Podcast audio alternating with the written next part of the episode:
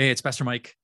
A really small step that could be a really big blessing to our ministry and to the kingdom of God is you taking just a second to rate and review this podcast. You probably know how algorithms work. More people get to hear about this podcast, and most importantly, hear about Jesus when you do. So thanks for helping us out, and may God bless you today. How do you honor an addicted parent? Uh, recently, at our church's question and answer Sunday, someone asked me that uh, really heartbreaking question. I'm not sure if you have any experience with addiction, your own, uh, your parents, your siblings, your best friend. Here at my church, I, I do life and minister to lots and lots and lots and lots of addicts, dozens and dozens and dozens. So I've I haven't had a, a mother or father who's addicted, but I've had lots and lots of friends, and I've asked myself that same question: How do I how do I love them as a Christian? And how do I honor them? Here's what I've learned about addicts uh, addicts break your heart. Like you stretch yourself to be there, to help, to show up, to bail them out, to buy them food, to, to visit them in jail, to forgive them for their sins. Like you, you give them another chance and then the addiction and they do it again.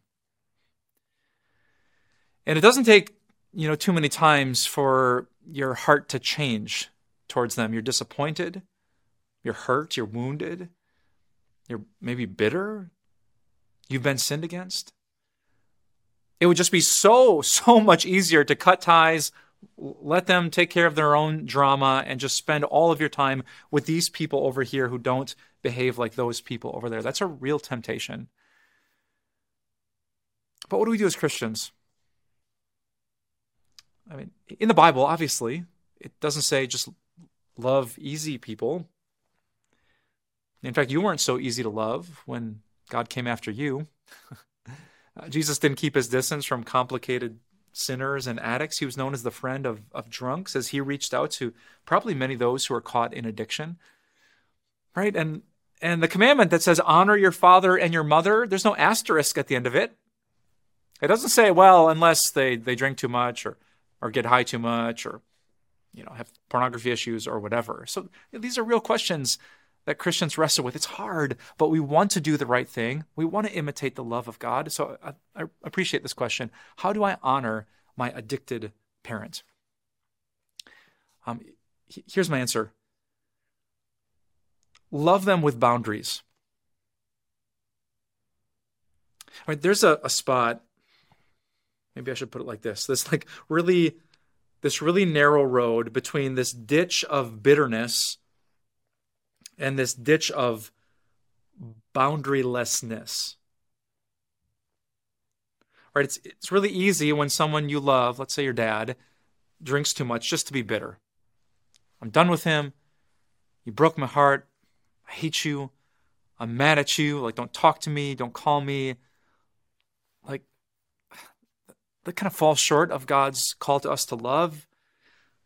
But then there's this other ditch that a lot of people end up with is having no boundaries, is doing whatever they say. Hey, can I borrow some money? Hey, can you pick me up? Hey, things went through with my job. Hey, can you? Hey, can you? Hey, can you? Like you're my kid, right? This is the thing you should know about love in the Bible. The word love in the Bible simply means to do what's best all right, the question you have to ask yourself is what's best for your father? What's best for that addict? Like helping them out might be best, or or maybe they need to feel the full weight and consequence of their choices. If they can get drunk every night and you'll kind of cover them and give them a ride and apologize to their boss and make excuses for them, like, well, they kind of get the best of both worlds they get to keep on with their sin. But that's not best. Listen, um, letting someone fall on their face and feel the sting of their sin, that's best. Letting this principle in the Bible from, uh, is it Galatians 6? You reap what you sow. That's best. Covering for someone so they can continue in their sin, that, that's not best. And so it's hard, right? We have to be able not to just bail on someone, not to block someone, but to be able to look someone in the eye and say, I love you. And because I love you, I'm not going to do that. Nope, yep, I, I know you're out of money. That's what happens when you spend it all on, on drinking. I, I love you, I'm not going to do that. You know what's best? If you want to get help, I'll drive you. I'll go with you. I'm, I'm praying for you. I still I still care about you. You might not believe me right now, but I, I love you so deeply. Strong boundaries. I'm only gonna do what's best for you. You might you might see it, you might not, you might love me, you might hate me back, but this is what love looks like. I, man, I, I feel for you. I've been on this journey. I've been bitter. I've lacked boundaries. I've I've withheld my heart. I've given away too much money.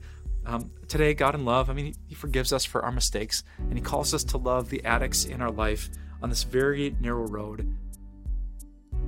So maybe today, after this video is over, um, pray for wisdom. In the book of James, chapter 1, it says, If we lack wisdom, we can ask God, and He will give it generously. So pray today that God would give you wisdom to know what to do, how to do it, how often to do it, so that you can love your addicted parent just like God loves you. We love, the Bible says, because God first loved us.